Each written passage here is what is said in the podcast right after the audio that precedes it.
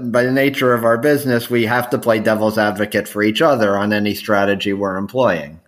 My my dad's the smartest guy in the room always, but actually putting the you know the act of the act of placing the wager is not uh, not a strength of his. Meaning, meaning that he's just again always you know fearing that we're missing something, even though we've done our analysis ad nauseum and we know we're on the right side. I, I mean, there have been multiple instances over the years of us finding a sports book that allows a certain type of wager that almost no sports book would allow.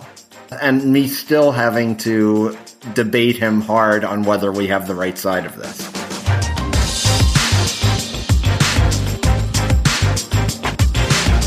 Risk of Ruin is a podcast about gambling and life and their intersection. I'm John Reeder. This is episode 27 A Family Business.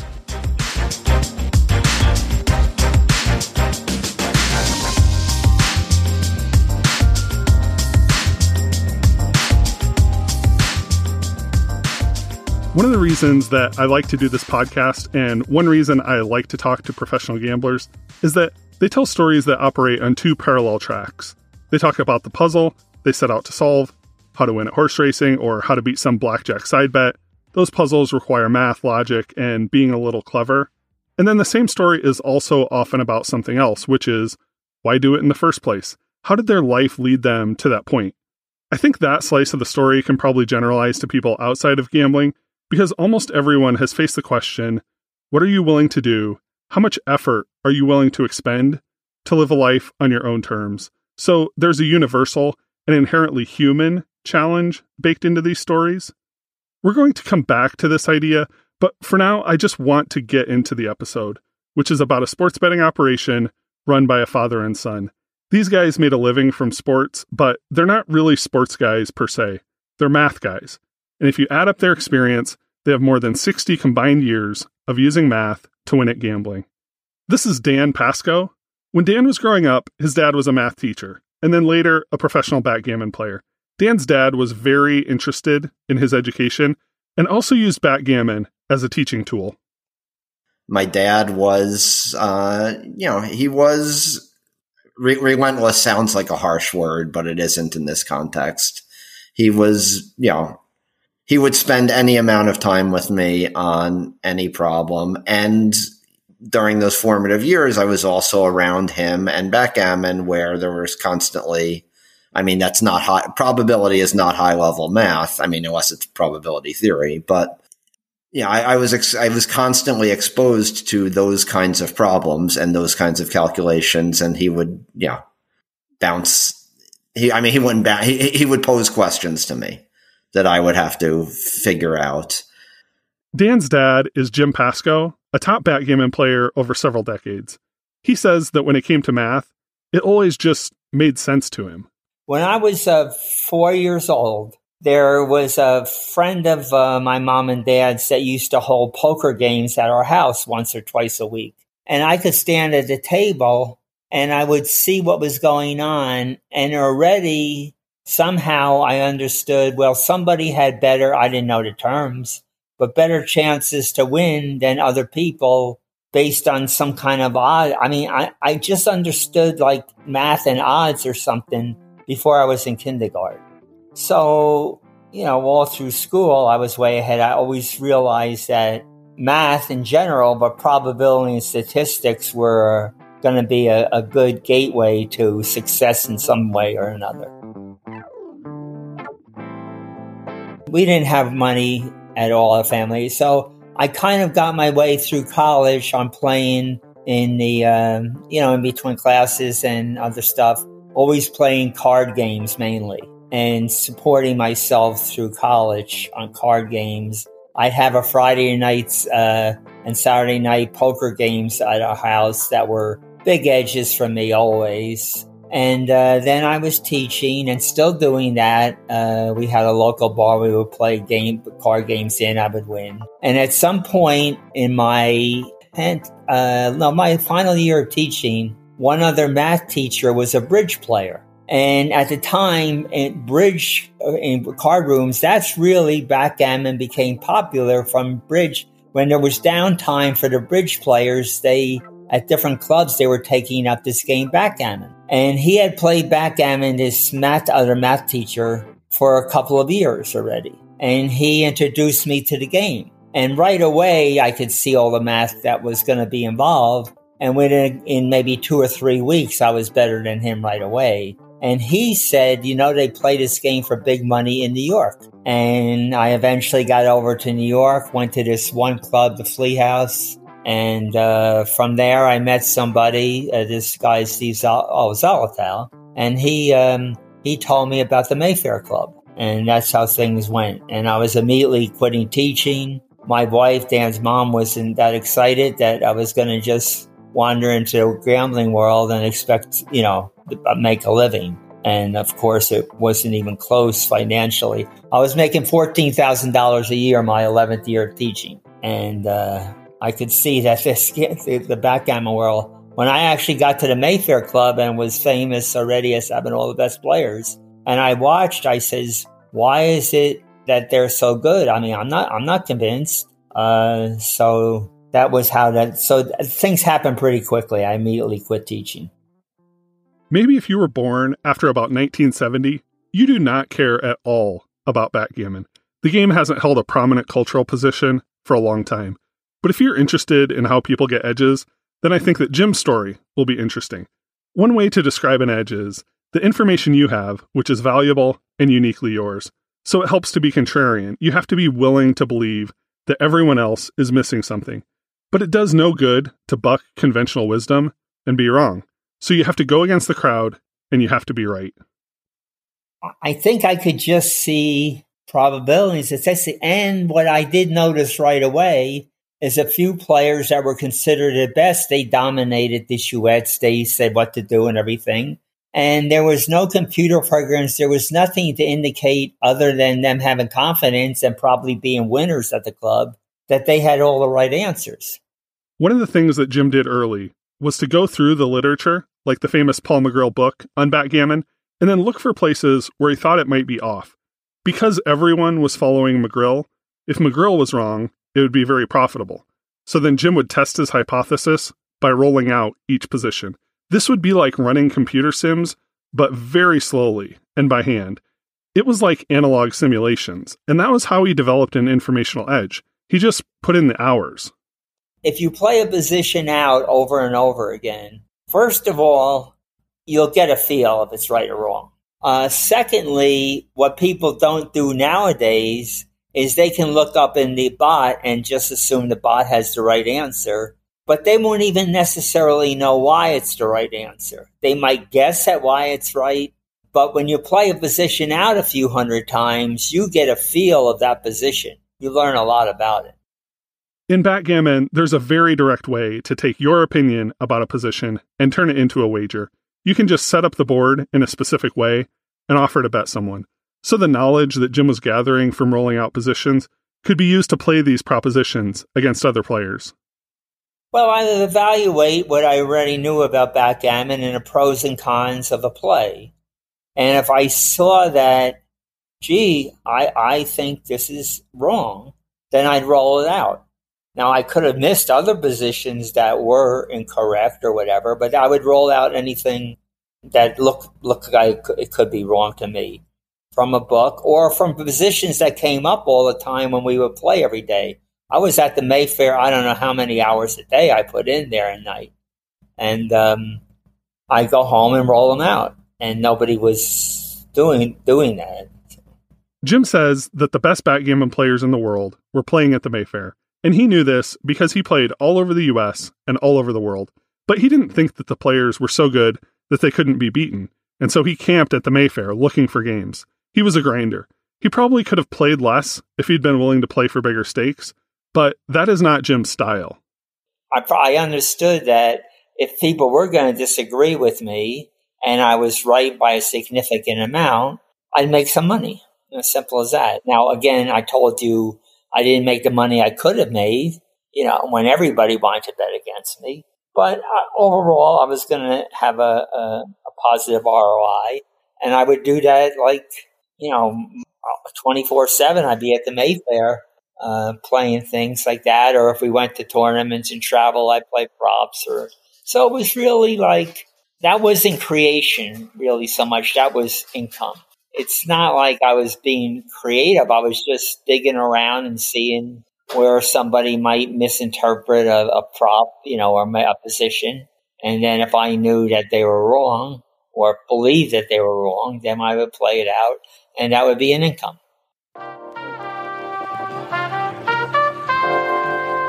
Because Jim was spending so much time at the Mayfair, sometimes Dan would tag along. As a kid, he took his homework and he studied while Jim worked. He also came to know the people there, and they knew him. But Dan says that it didn't seem odd to him, and he doesn't really remember it seeming odd to anyone else either.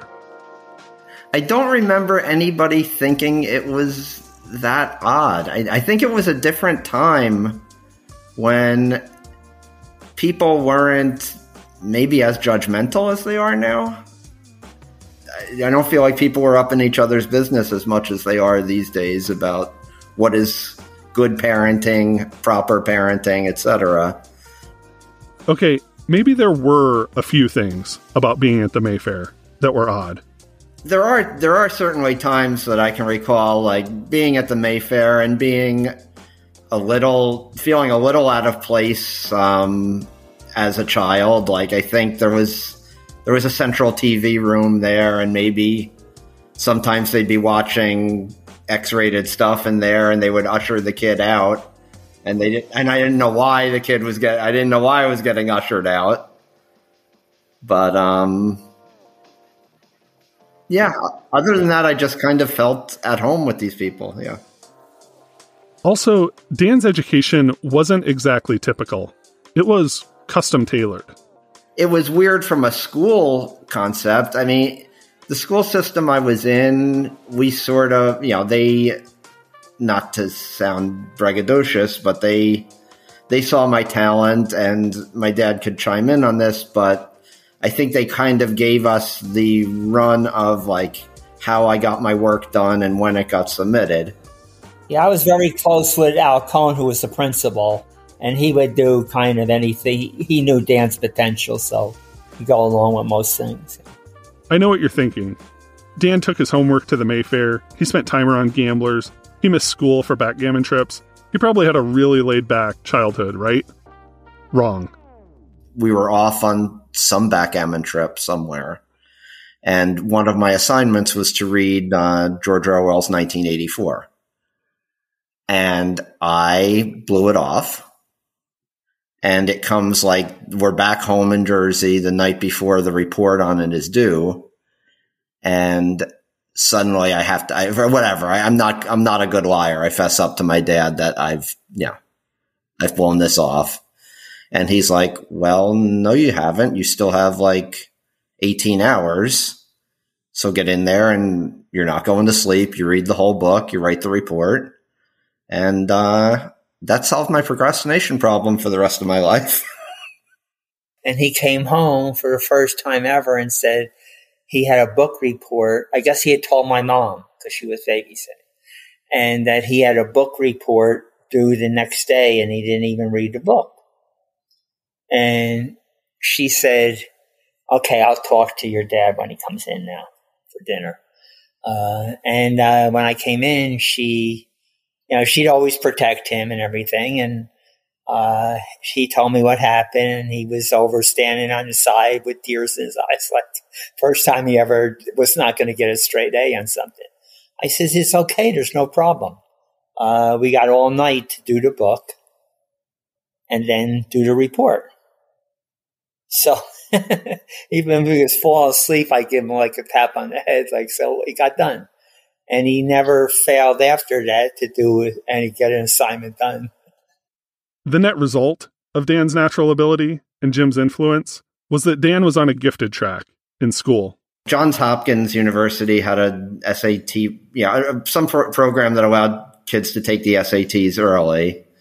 I think the first time I took it when I was 11, I think I got 570 in math and 380 in English. And then I took it a couple more times before I graduated high school when everybody else does. And I was up to 780 math, 570 English. So math was always my strength, but Yeah. At the Mayfair, Jim was grinding backgammon games, but he wasn't hustling. He didn't rely on any act to convince people he was bad. In fact, Jim is basically incapable of giving people the wrong impression about how sharp he is. People would come over from the stock market after a day and play, and they looked forward to playing uh, me, even if they, they thought they couldn't win. It was just a different era. Uh, just to try and beat me. Uh, I was actually able to also give lessons then for $200 an hour, which nobody was getting because I had gotten lucky and won a number of tournaments. My reputation was pretty good, and I was a good teacher. But I never had, I never made believe ever that I was anybody that I wasn't. I've only started learning about late 70s and early 80s backgammon culture, but I'm still amazed at this world that existed then that is gone now. For instance, a core part of backgammon culture was that it was played in the same places that the upper crust frequented, like the Turnberry Yacht Club. Like, uh, okay, well, at the Turnberry Yacht Club, the, I won it two out of three years and came in fourth the other year. They only had it three years. But like it was, there would be race car drivers, like backgammon, tennis players. One night I'm playing this other fellow, like all night session. We're playing props. And uh, Jimmy Connors was sitting there watching us because he had a place at Penthouse at Turnberry at the time. So it was a, it was a totally different world than it is now. And it wasn't just played in the places that rich people hung out, it was also played by rich people. The first big jump for me was this woman who from St. Louis, uh, Martha Sturdivant was her name, and she was famous in the backgammon world for being this rich donor. She had two ex-husbands that were oil magnates. So she would, uh, I think she had a money manager and she was allowed about $80,000 a week to gamble. And she was a wonderful woman. Uh, God bless her, but she was uh, the worst player of all time, along with being able to spend that money. And uh, what happened one time, this is where it worked out great for me being in it because somebody invited me to introduce me to her, and these two other good players were going to start a chouette, and they asked me if I wanted to play. And it was fifty dollars a point, and like my max at that time was like about twenty five dollars a point, even though I had won tournaments and everything. It was ridiculous. So I says, "Okay, thanks. I'll just watch." She took this as so nice that I didn't want to hustle her, that she fell in love with me. Everybody always wanted games with her. She knew I won tournaments. I was this very good player. She used to fly me out to, to her house on weekends to play, and she would have zero chance. I mean, I could win as many points as I wanted to. So that increased my, that t- made me, it took me a jump in what I was, uh, the money I had. At some point, Jim had a chance to join some other backgammon players who were going to the financial markets, but he decided against it. Instead, he went to California, where there were some interesting opportunities. There was a club in LA, the Cavendish, where games ran, and then there were also people that might be called VIPs or fish, depending on how you might want to refer to them. And I got a call from San Diego, some friends who had met me in the backgammon world, that there was this guy that was just crazy and giving away money out there. And I went out there to see what was going on. What happens is this fella called himself Lee Schaefer. And he was this crazy and this bad, and he was just giving away money. Until one day, after I was playing him every day for weeks, staying at these friends' house, he disappeared. It turns out the FBI got him because he was an international drug dealer. We had no idea. And I found out this all later, not that because he got arrested, uh, but I found out this from people at the World Championships in Monte Carlo. Oh, that was this guy Lee Schaefer you were playing. And again, I kept the stakes down, where God knows what I could have taken at that time, but I kept the stakes low. At the Cavendish, the games were good, but it was a little bit of a culture shock for Jim. Whereas he held the people at the Mayfair in high regard, the people in LA were different. I, uh, one thing I always say: the Mayfair. If if I walked out of there and somehow my wallet, I didn't remember till I got back in Jersey at home, and my wallet, I wasn't that worried as long as it fell on the floor in the Mayfair because everybody was that honorable. If I had done that at the Cavendish, I would not have felt the same. it was uh, slightly different. I mean, there was cheating going on there. There was You know, so. Uh, but the, all in all, the club was a, a very well run club. I'm just saying that the clientele wasn't quite the same. But there were famous people there too. One of the classics was um, from Get Smart, Don Adams. He was a crazy gambler who had a money manager would allow him to lose so much. So he was the same person in real life as he was on that show. Exactly. this fella who turned out to be a big a big cheater and he was uh, but he was popular in backgammon. He even wrote a book. His name was Gaby Horowitz. And uh, i brought one of my props out there and i showed set it up and he liked the wrong side of it. So i'm playing him and he's just going to get buried. He had no chance of world i mean the points i was going to i mean how fast i would win points. So i was up like 80 some points in no time at all. And he took a break and he called back to the Mayfair and he got this other very good player, Mike Senkiewicz, on the phone. And uh, he said, I'm losing. Am I, what's going on? I'm playing some prop and I'm getting killed. Like, does this make any sense? He says, I assume Jim Pasco's there playing you. So that was my into early, one of my earliest things at the, uh, at the Cavendish. Yeah, the players had money and they were much weaker. There was no comparison between there and the Mayfair. A month ago, I'd never played even a single game of backgammon. But since then, I've been learning to play against a bot, and I also play against my wife. I definitely get why the game had a heyday. Imagine taking checkers or chess and then adding dice. Because some part of the outcome is unknown, and because luck obscures skill, it's fun. But they call backgammon the cruelest game for a reason. It's just a matter of time before the dice deliver a beatdown, and when it happens, it will be frustrating and you will feel completely helpless. You know, th- there there are different levels of bad beats in this world. There's there's like things that happen in poker, there's things that happen in sports, and then there's things that happen in backgammon. And I I was unfortunate enough to like experience a couple of them myself, but also see some of like it. It, it you know it, it's a thing in our family where watching my dad, you know, watching my dad play at the time, since it was our living, was stressful. And whenever he or my stepmom in later years would watch him play, the results would seemingly, for no explicable reason in this universe, not be what they should. Basically, that we were we were a black cat. Dan isn't only talking about the outcomes here.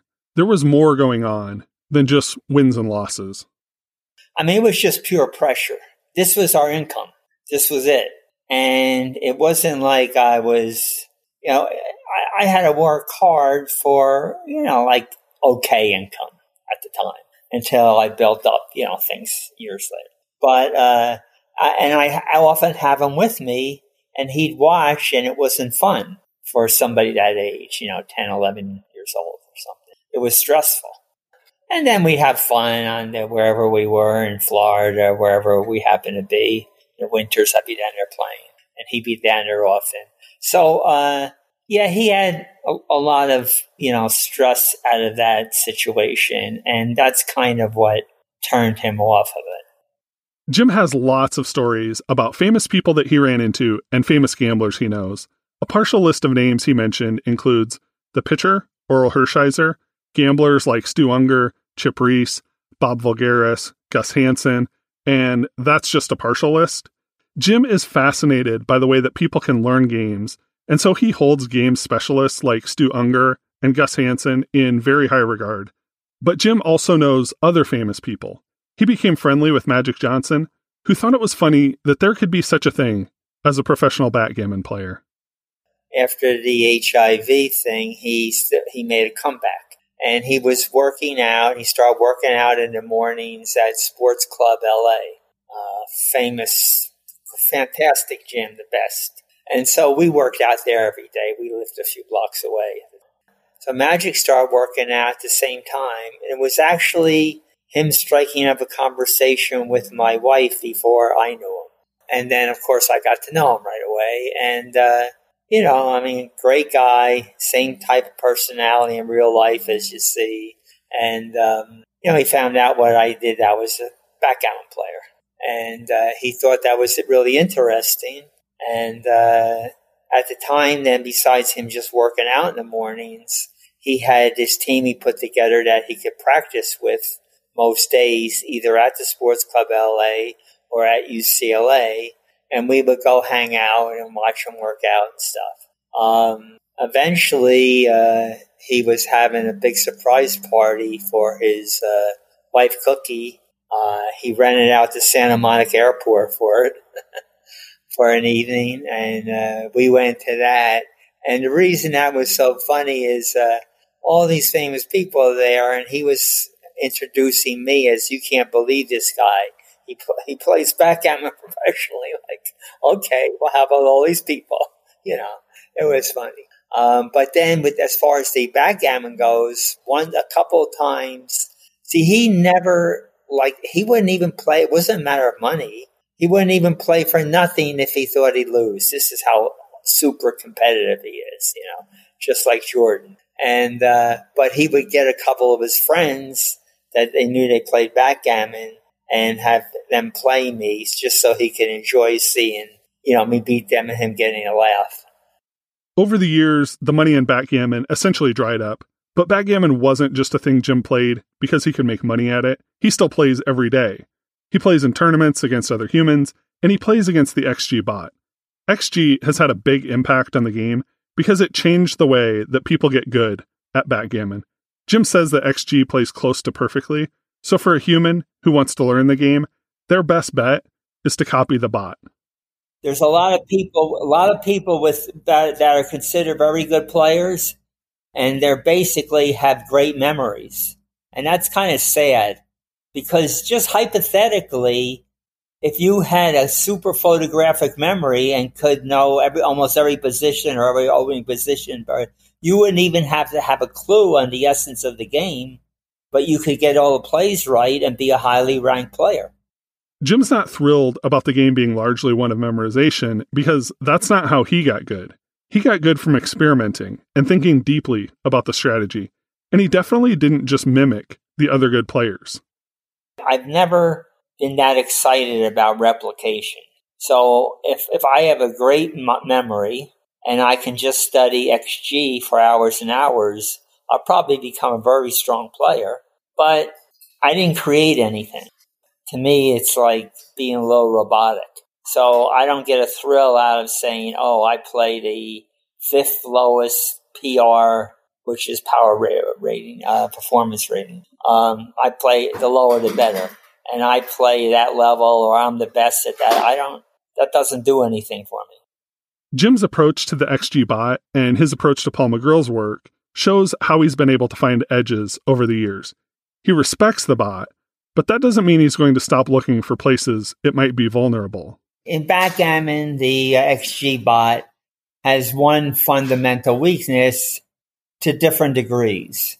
So, um, if you play something called this like a super back game where you get all your men back, uh, hit, you can actually form a, a, a position that is you're going to have this prime that you're going to be moving forward, and you trap the one checker. Anyway, XG has no idea when you're actually 200 pips behind, but you're actually a big favorite. So something happens bad based on, on its algorithms. Um, now, what I found is that since it's overvaluing a race in that case to a horrible degree, maybe there's positions early on that it's slightly overvaluating the race equity. And I've come up with some of those. But overall, the, the, the bot is the best play in the world. First of all, it'll never miss a play. Like we can be, we're human, we cannot see something. The bot will never not see something. Uh, and also the bot is very good. The, the, the, you know, person wrote the it's, it's a very good player overall anyway. And it's gotten better. Um, so, the bot's the best way, but it's definitely beatable. And if I play it in something called Pascal Gammon, I have an edge. But that doesn't mean everybody's going to find this edge. I've offered this prop, standing prop, that I'll bet on XG against anybody in the world in Pascal Gammon, or they can bet on XG against me. Every edge has a limited shelf life, they either get competed away, or someone closes a loophole, or the money disappears like it did in backgammon. I was curious if Jim was worried about having his livelihood impacted as the backgammon world changed. I, mean, those golden days, I would rather sit at the Mayfair and just make money and have a nice group of people and everything.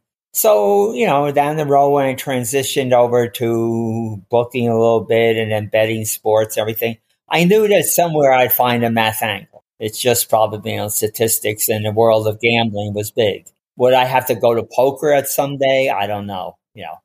But I, I didn't doubt that I could always make an income of some type in the gambling world. Even though Dan had a lot of exposure to gambling and his math education was a good fit, it wasn't obvious he would end up down that road. In fact, Dan was on a different path in college. It was going to be something math related. And then it just so happened that at the time I was at UCLA, they started in conjunction with a local financial firm whose name escapes me, uh, offering actuarial classes for the first time. And given obviously my background in gambling and risk assessment, the, those struck me as as more interesting than my economics classes at the time. So I quickly, yeah, wh- whatever ones they offered prior to my graduation, uh, I was taking those. And so I took a couple exams before I graduated. One of them I placed second in the country ended up getting a job with Transamerica in downtown LA. Um, you know, got got I was in, within within with a good group of people intellectually, but got frustrated early on with corporate nonsense and some of the things I had to do on the job there I found a little distasteful like, you know, get like accepting getting yelled at by clients even though I knew I was doing the right thing this was in pension actuarial math and municipal finance. Ended up defecting from that firm to the firm of one of the people that yelled at me.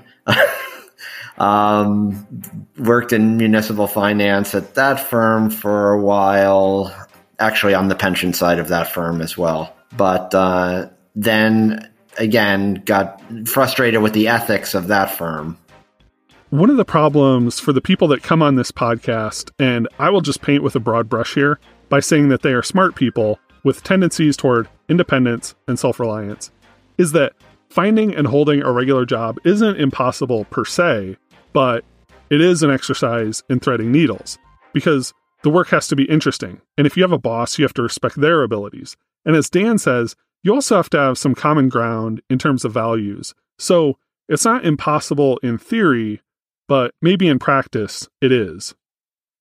Yeah, I mean, you got to find the the person that you look up to somehow and has your same moral and ethical compass. Then maybe you can work for them because it's somebody you feel like you can learn some sort of valuable life, life lesson for. But other, if it's not for somebody, if yeah, no paycheck is worth working for somebody you don't respect. After Dan's frustrations with his career in the actuarial world had piled up, he went back to school. And it wasn't purely a respite from bullshit. There might have been some hope that ultimately Dan could be an academic. You're more excited to do the work that you're good at and you get good grades in. And, you know, uh, like I said, I didn't know where I was going with it. I, I mean, I think dad's, you know, since he had been a teacher, his dream at one time might have been for me to be a professor and spend my life on a campus just, you know, advancing mathematical theory. Um, but I got enough of a taste of economics at UCLA. And then, like, as I mentioned, the actuarial curriculum came into being right around the time I was there. And I'm like, this kind of is, I think, what I'm looking for. Now, it turns out I didn't want to be a, a lifelong actuary either, but I wanted to be assessing risk. I wanted to be using math not in its purest theoretical form, but using it to make educated mathematic, I mean, educated financial decisions. No, I mean, I picture him being a mainstream, maybe a college professor in math or, you know, what, what or just something where he was going to be happy, um, in a nice atmosphere, um, making a good income, whatever. I thought math was clearly going to be, especially when he was good at math early on. So, whatever the initial plan might have been, Dan didn't stay in grad school for long. He was heading for the exit at the same time that Jim was finding opportunities in sports betting. So they rolled up their sleeves and went after the bookmakers. In the early days, they could find places where the books didn't make good lines, and they also found stuff where the books just didn't understand what they were offering. When Shaq was playing for the Lakers, uh, these one book was offering props on everything, even minutes played by players. And whoever was guarding Shaq would automatically play maybe half his minutes because he would always foul out. And yet they would take his average minutes. So it was things like that that I had found right away early.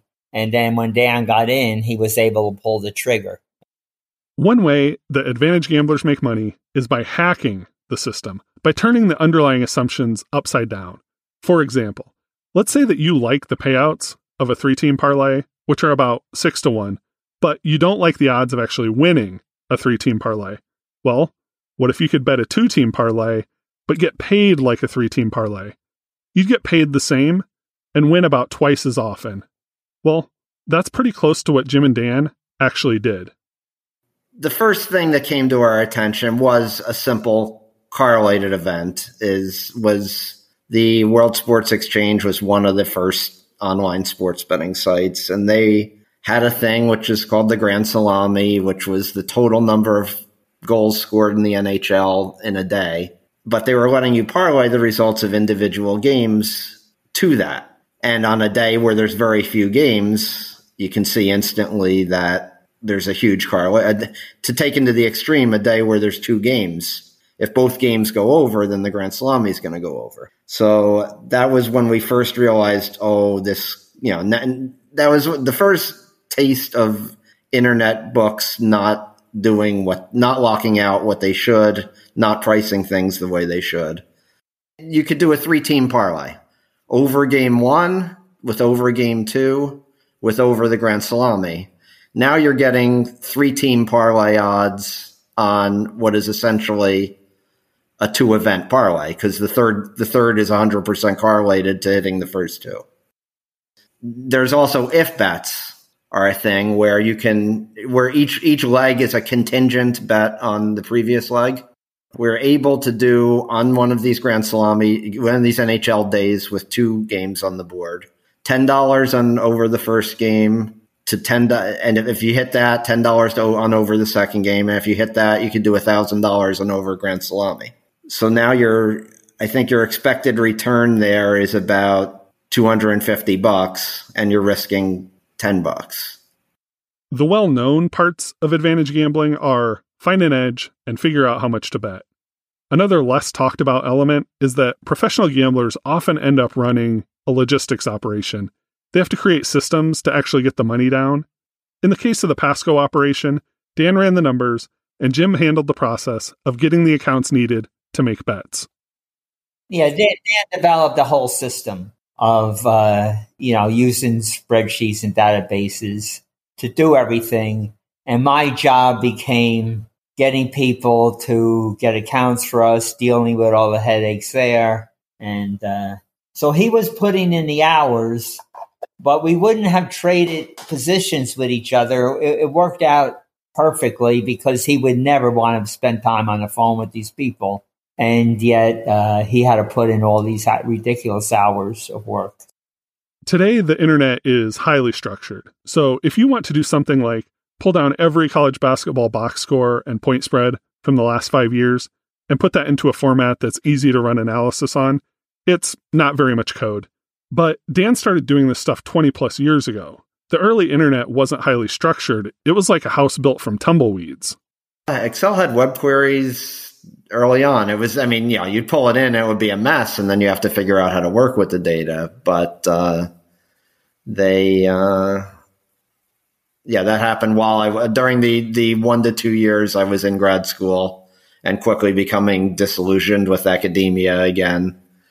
Dan's background as an actuary also clued him into some of the potential pitfalls of running analysis we we have some great sheets that we've built, but it's it's none of it's worth anything without the intuition the actual you know and that i believe i can attribute to my actuarial training. For my dad it's just innate i guess. But um to know when okay we got this result from our quote unquote database spreadsheet um but does it make sense because you don't you just don't want to be data mining. It's so it's so that it has to line up the results that the sheet spits you had better line up with what is intuitive, yeah, what with what is logical. It had better conform with your your your theory you had before you built the sheet, or else you need to stare at it for a long time and decide, oh, our theory before the sheet was built was wrong and and here is why. If you just assume that no sportsbook would ever offer an exploitable bet you wouldn't be far off. That's an assumption that is close enough that it will be right most of the time. Most sportsbooks will do a pretty good job of protecting themselves except the assumption is wrong enough to ignore all of the value. Jim and dan made a living by finding the places where the sportsbooks greed got the best of them that's sort of every advantage gambling story, right? Some book or some casino just can't help themselves. They want to figure out every last way to take their customers' money, and they end up over their skis. They offer something that's exploitable.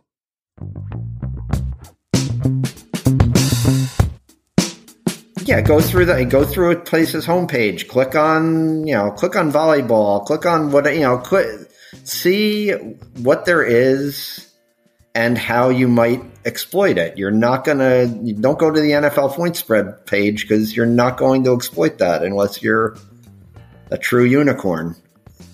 And most people that bet sports don't want to really look for a way to win. They just want to look for a way to express their opinion and uh, have it work out for them, and it's not going to.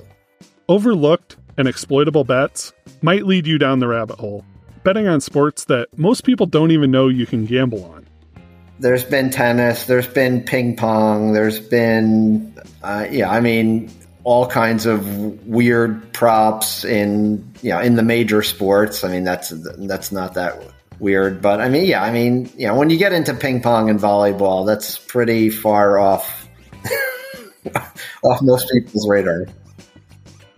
It's funny, in in most of what we do, it doesn't matter who the players are, doesn't matter what their skill levels are, doesn't it's it's so much it's so data driven or correlation driven that we, a couple guys that work with me in the office on Saturdays used to joke around. The most the most frequently asked question throughout the day is, "What team are we betting on again?"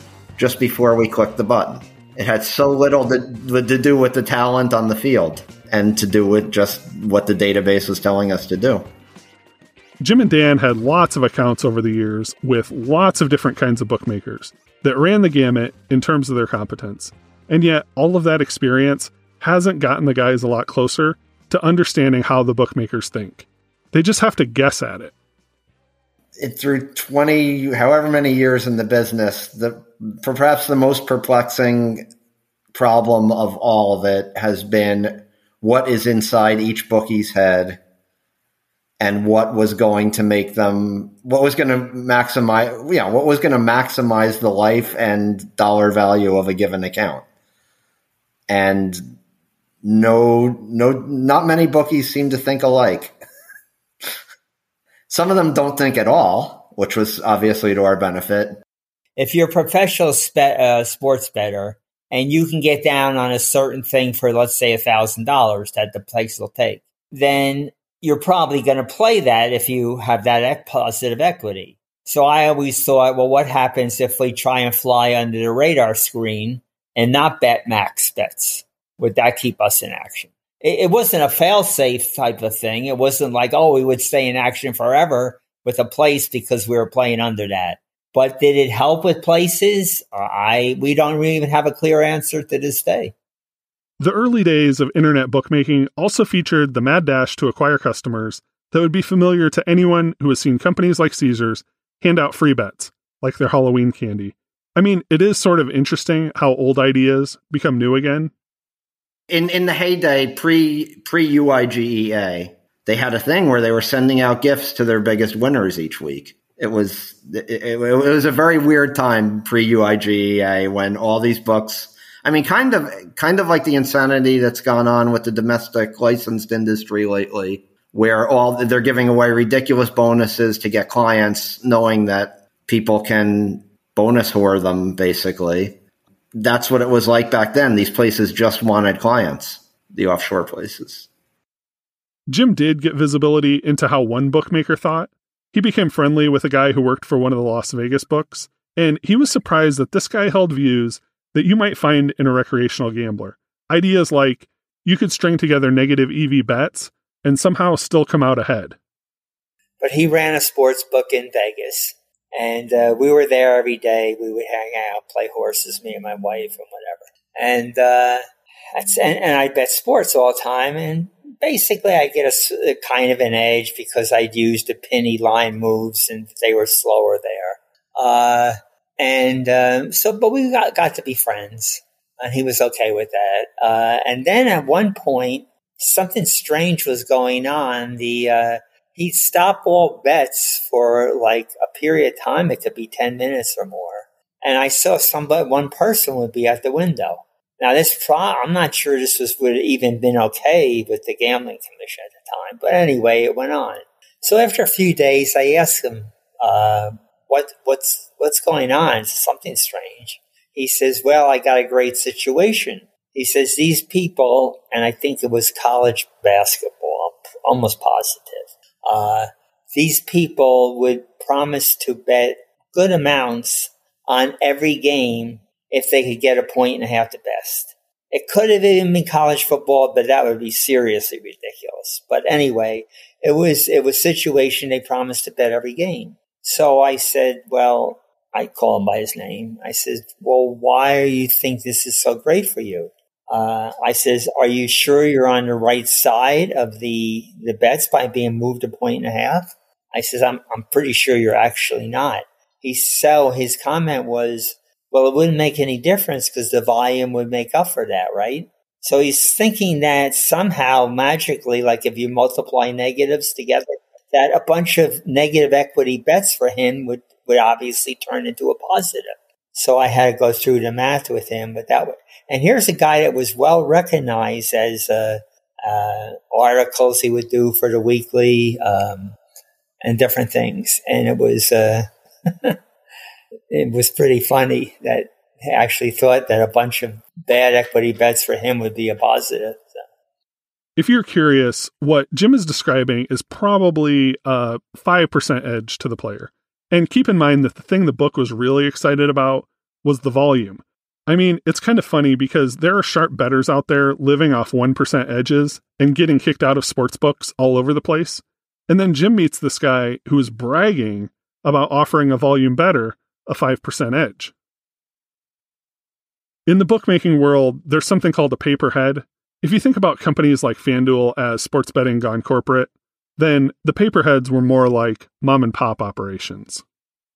But then when you took it down a notch, apparently, to these pay-per-head shops, and that, you know, with the pay-per-head shops, and in the in the initial stages, they didn't really have the management of those places didn't seem to care or worry about protecting their clientele who were the bookies. So now it was up to the these bookies who were not really professionals by nature, most of them. They just figured out, hey, I can be a bookie for my local whoever uh, with this pay-per-head set up. They didn't know to you know to to ask the shop the pay-per-head shop to turn off certain types of bets or car you know be they correlated, be they props. They they had they had to learn the hard way by get, getting their heads beat in by us. And then ultimately, I mean, it took years really to for the pay-per-head shops to realize, wait a minute, we probably do have a vested interest here in trying to protect the bookies, even though they're just paying us a flat fee. They're going to be able to stay in business a lot longer and pay us that flat fee if we start advising them on these these things that sharps are killing them on. Over time, everything tightened up. The bookmakers got better at not offering the correlated parlays, and also the prop market got more efficient. Correlated parlays, they still, you know, they're still out there if you get the right pay-per-head bookie in a shop that doesn't really care about protecting them. And the bookie is dumb enough to not understand when they look at, you know, not understand to look at the bets that are coming in and realize this person's only betting dog and under or favor and over or whatever. And yeah, and consult with anybody and figure out they shouldn't be booking them. So it still exists, but it's just gotten increasingly rare because enough bookies have lost enough money. And yeah, again, you, you don't know why. You, you, as the bookie, you don't know why you're getting your head beat against the wall. You just want it to stop. Now with the props, I can, I, I feel, I felt strongly for a long time. And that was about the time that we quit. To me, there's a distinct timeline between, um, not the UIGEA so much, but Black Friday in the poker world. Black Friday in the poker world, I think left a lot of young, sharp minds that were just crushing online poker suddenly not wanting to go out and get real jobs, but still sit in front of their computer and find a similar thing they could beat. And lo and behold, right around that time was when DraftKings and FanDuel had made daily fantasy sports a big thing. So I believe many of those good minds, I can't name any um, but it, it sure seemed correlated. Uh, they flocked into DFS. And once you're in DFS and you realize you have an edge, as these people did, well, then you're, you know, it's not going to take long for you to discover, wait a minute, I can just bet individual player props. And it's, it, the market got just much more competitive. And when, when the market gets more competitive, then the bookies have to get short. They, they, you know, they, they might not even know why their lines are ending up in the right spot if they're, but they're moving them based on action. And if you have the right competition that knows which way to force the bookie to move the line, then you're screwed. Jim and Dan have a unique attitude towards risk and variance for reasons that are related to the bets they were making and also to their life experiences. You know, who they are and where they come from. So let's spend a little time on this because it's a pretty interesting part of the story. First, I will just point out that if you bet small edges, like let's say you have a 1% edge betting NFL point spreads, then you are going to have wild variance. Taking big swings will just be a part of your life. And if you work all NFL season and you're a small loser at the end, it wouldn't be especially odd. But if you have a big edge, like the correlated parlays that these guys found, well, losing would be much more rare. And so they weren't used to a lot of losing because of the types of bets they were making. We don't have losing years. We rarely have losing months. We might have a losing week, but when we have a losing week, it's kind of traumatic for us because we're not used to it. Um, so we go exploring what we lost on. And if it's one of these things that just seems like a clear mathematical edge, or or whatever we thought our edge was, where we're replacing the bet. It it spurs a conversation. Sometimes the guys would find stuff that looked good, but for whatever reason wasn't winning. And for any edge you think you have, you can compare it to the actual results. If you think you have a small edge, then yes, it's easy to lose. But if your estimated edge is big and you're losing, then the data is not matching the hypothesis. If 90% of the accounts you got wouldn't allow something, there was probably a reason for that. So, yeah, when, when I got a book that was offering these parlays, I figured these must be plus EV because the other books have locked them out for some reason.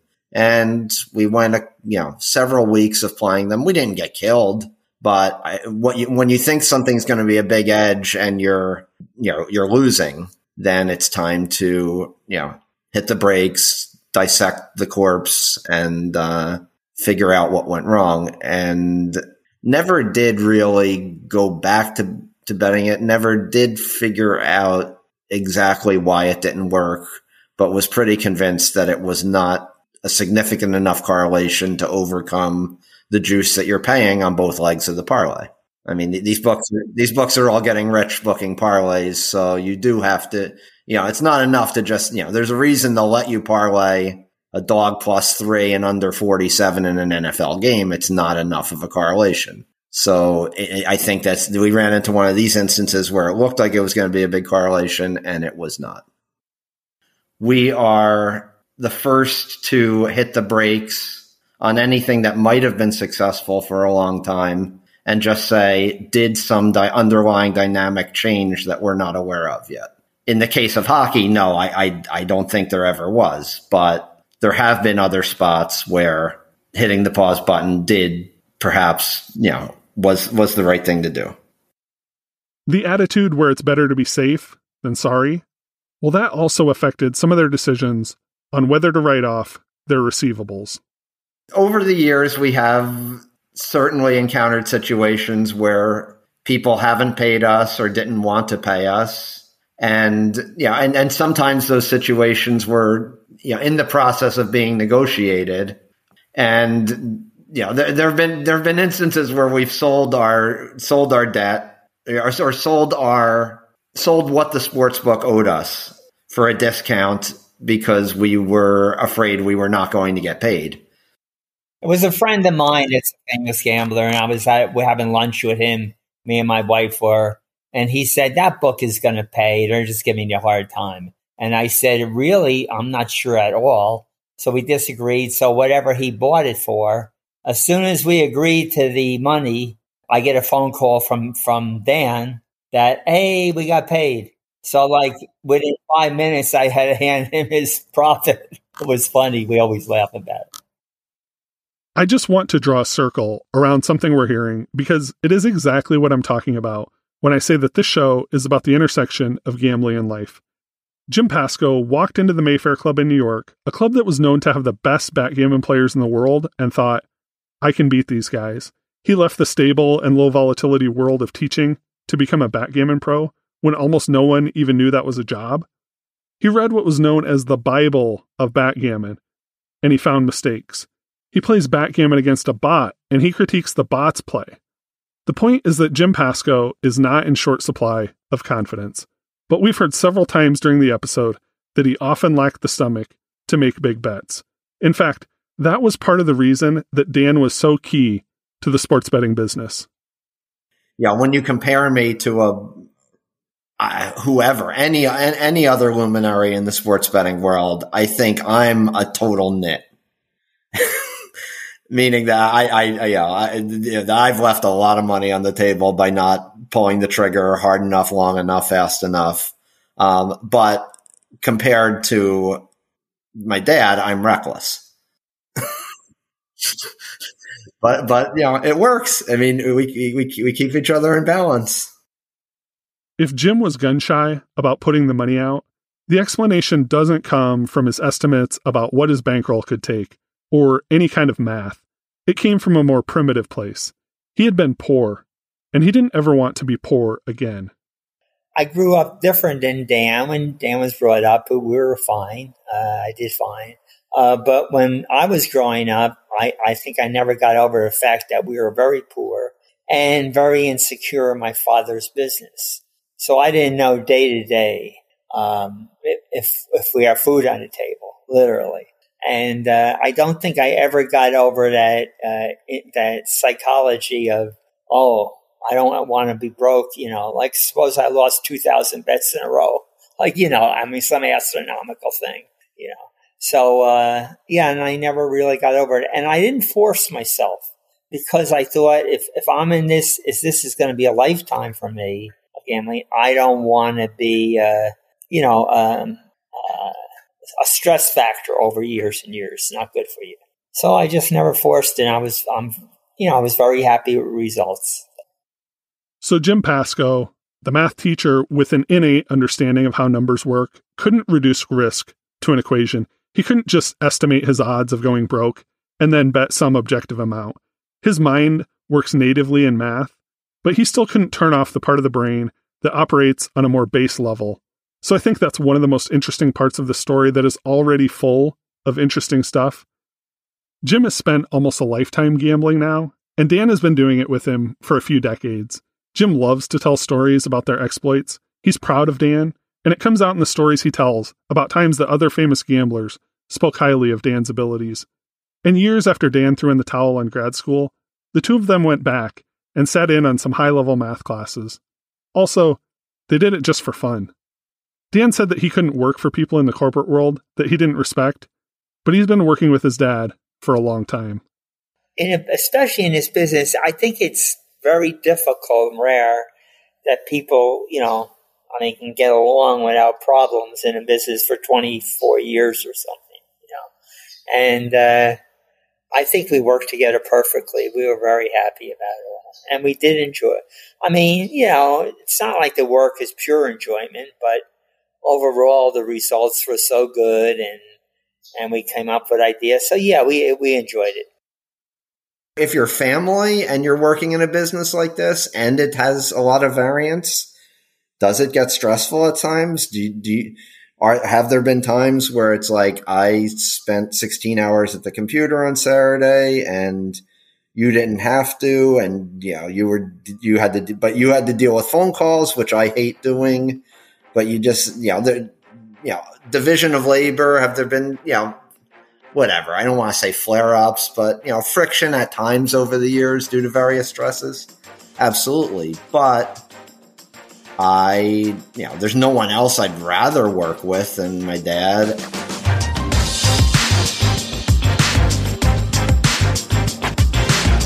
Risk of Ruin is written and produced by me. Special thanks to Jim and Dan Pasco for being generous with their time for this episode. If you want to get in touch with the show, you can email us, riskofruinpod at gmail.com. You can also follow us on Twitter at halfkelly.